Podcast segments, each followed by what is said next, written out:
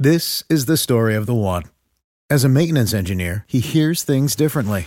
To the untrained ear, everything on his shop floor might sound fine, but he can hear gears grinding or a belt slipping. So he steps in to fix the problem at hand before it gets out of hand. And he knows Grainger's got the right product he needs to get the job done, which is music to his ears.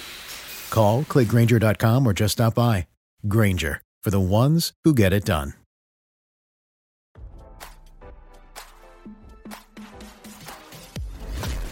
Why scroll your feed when you can get the latest celeb news with your eyes closed?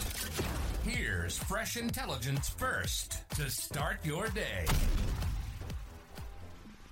Donald Trump attacked Robert De Niro after the actor targeted the ex president during a speech at the Gotham Independent Film Awards last week, RadarOnline.com can report. In the latest development to come after the 80 year old Hollywood legend targeted Trump during his speech at the Gotham Awards on November 27, the embattled ex president took to Truth Social on Sunday to fire back at De Niro. According to Trump, De Niro is a total loser who has become unwatchable. The 77 year old ex president also claimed that the Godfather actor's talents have greatly diminished and that De Niro's reputation is shot.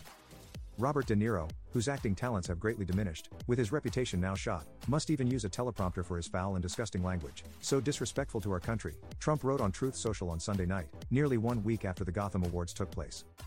He has become unwatchable both in movies, and with the fools that destroyed the Academy Awards, bringing them from one of the top shows in the country to a low rated afterthought. De Niro should focus on his life, which is a mess, rather than the lives of others, the 45th president continued. He has become a total loser, as the world watches, waits, and laughs. Trump concluded. As RadarOnline.com previously reported, De Niro first targeted Trump during his speech at the Gotham Independent Film Awards on the night of November 27 in Manhattan. The Killers of the Flower Moon star's initial speech was allegedly censored by the event's producers, and De Niro was forced to improvise his remarks as he presented the historical icon and creator tribute award.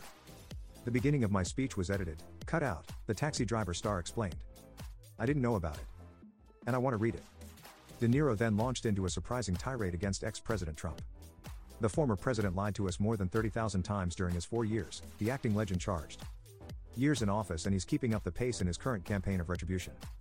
But with all his lies, he can't hide his soul, the Goodfellas star continued.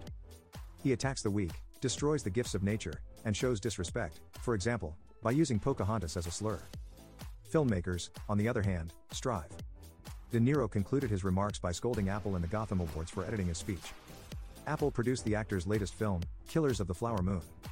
So, I'm going to say these things but to Apple and thank them and all that Gotham, blah, blah blah Apple, but who? De Niro said. I don't feel like thanking them at all for what they did. How dare they do that, actually, he added before departing the stage. Now, don't you feel smarter? For more fresh intelligence, visit radaronline.com and hit subscribe.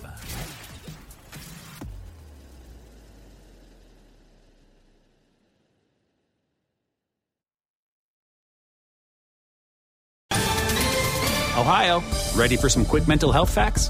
Let's go. Nearly 2 million Ohioans live with a mental health condition. In the U.S., more than 50% of people will be diagnosed with a mental illness in their lifetime. Depression is a leading cause of disability worldwide. So, why are some of us still stigmatizing people living with a mental health condition when we know all of this? Let's listen to the facts and beat the stigma. Ohio, challenge what you know about mental health at beatthestigma.org.